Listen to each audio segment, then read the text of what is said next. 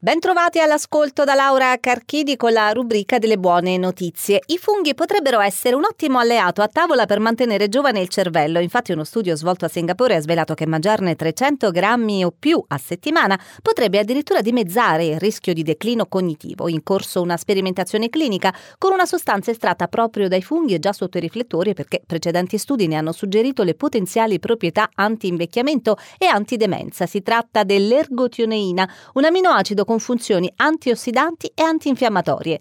Distrutte le placche responsabili dell'Alzheimer con l'aiuto di luce e suoni. Il risultato ottenuto nei topi all'Università del Massachusetts è importante perché nel cervello degli animali sono state nuovamente osservate le funzioni cognitive in precedenza perdute. I topi erano stati stimolati con luce e suoni e dopo il trattamento avevano affrontato meglio il percorso di un labirinto che richiedeva di ricordare alcuni punti chiave. Ora i ricercatori stanno preparando i test sull'uomo.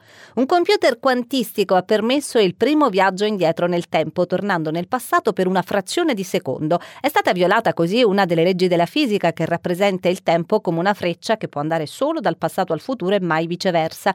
La ricerca, guidata dall'Istituto di Fisica e Tecnologia di Mosca, ha dimostrato che in computer quantistici estremamente semplici il fenomeno può avvenire nell'85% dei casi. L'intelligenza artificiale mette il turbo grazie al primo circuito elettronico in grado di risolvere un sistema di equazioni lineari lineari in una sola operazione di alcune decine di nanosecondi. Il risultato è frutto di una ricerca alla quale ha partecipato anche il Politecnico di Milano. Il nuovo circuito ha prestazioni superiori rispetto ai computer digitali classici e addirittura rispetto agli avveniristici computer quantistici. Secondo i ricercatori potrebbe diventare possibile sviluppare una nuova generazione di acceleratori di calcolo capace di rivoluzionare la tecnologia dell'intelligenza artificiale. Ed è tutto, grazie per l'ascolto.